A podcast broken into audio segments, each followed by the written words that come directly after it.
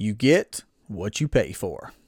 Hello and welcome to the Durham Talents channel. My name is Jesse Durham. Today we're doing another installment of our quote series where we are going to address the quote, You get what you pay for. Now, immediately when I thought about this quote as a, as a financial quote, you know, you get what you pay for, I immediately thought of the age old battle between this idea of buying whole life insurance, guaranteed permanent whole life insurance, versus buying term and investing the difference, right? So, buying term and investing the difference, whole life insurance. This is a subject that is, I've covered this subject a few different times. And I know that it's something that is out there in the financial entertainment world and it seems like there's there's no there's no middle ground that you're on one side of the fence or the other. Here's where my mind went.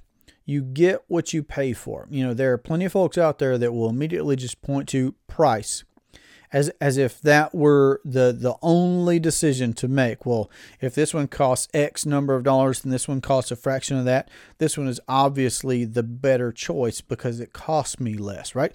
And that's how plenty of insurance professionals, and I'm not bashing. I love the insurance industry.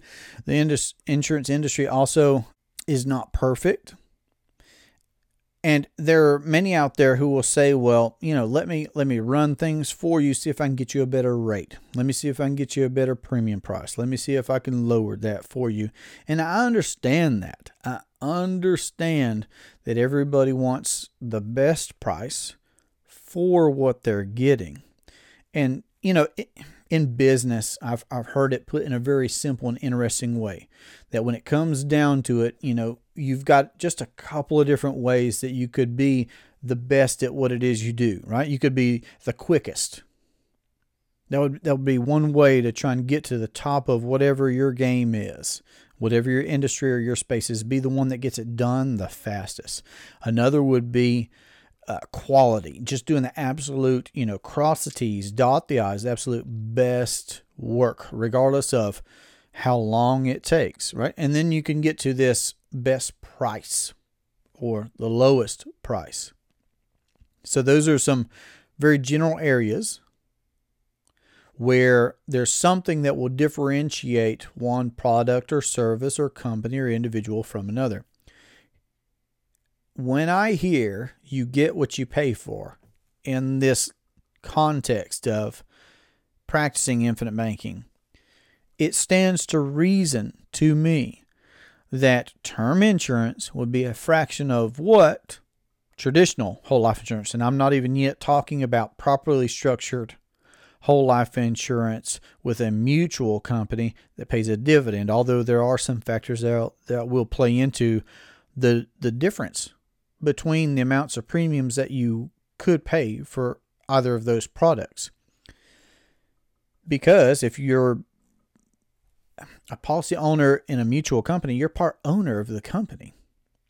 And therefore, by being part owner of the company, you get to participate in the overall performance of said company in the form of a dividend. If the company does well that year, that can be reflected in a dividend that you receive as being part owner of the company. But those are just a couple of reasons to be sure. And there are many that we could list so you get what you pay for. If I'm buying term insurance for the next 10 years, that's not going to be the same thing as me buying a policy that would go until I turned 121 years old and I actually plan on living to 120. Thank you very much, and I hope you do too. But that is a stark contrast for sure between looking at a product that would cover me for 10 years. And yes, it, it probably could cost me much less to be covered for those 10 years. Now, there are other characteristics, such as with a whole life insurance policy, especially one that's been structured for the banking purpose there is going to be a guaranteed cash value to that policy. And a cash value is merely a net representation today of that future death benefit. So here you have the future death benefit. And I do believe in everyone being adequately covered, adequately protected. And what I found to be the case, and what Nelson said is, is if you will account for your need of finance, your need to access capital to finance the things that you're going to do in life, you'll ultimately end up with more death benefit than you otherwise could have been underwritten for in the first place. More benefits. And, and again, this is how it ties into this idea of you get what you pay for. My wife and I pay significant premiums for multiple policies that we own with multiple companies. We're getting what we pay for.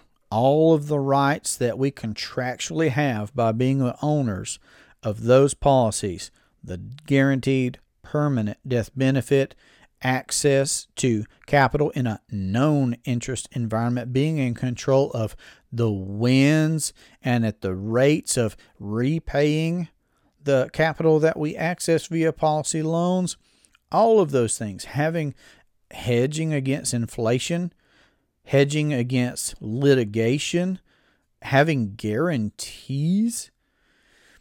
There are many, many different characteristics that set those products up apart. So, briefly to say, for sure, you get what you pay for.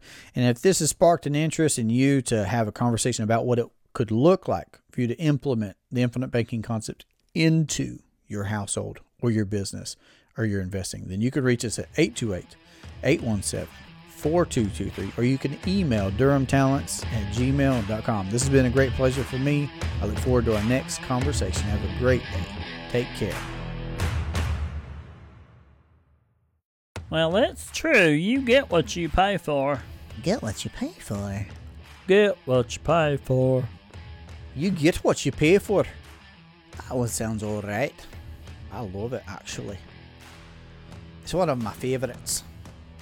We go way back, back to.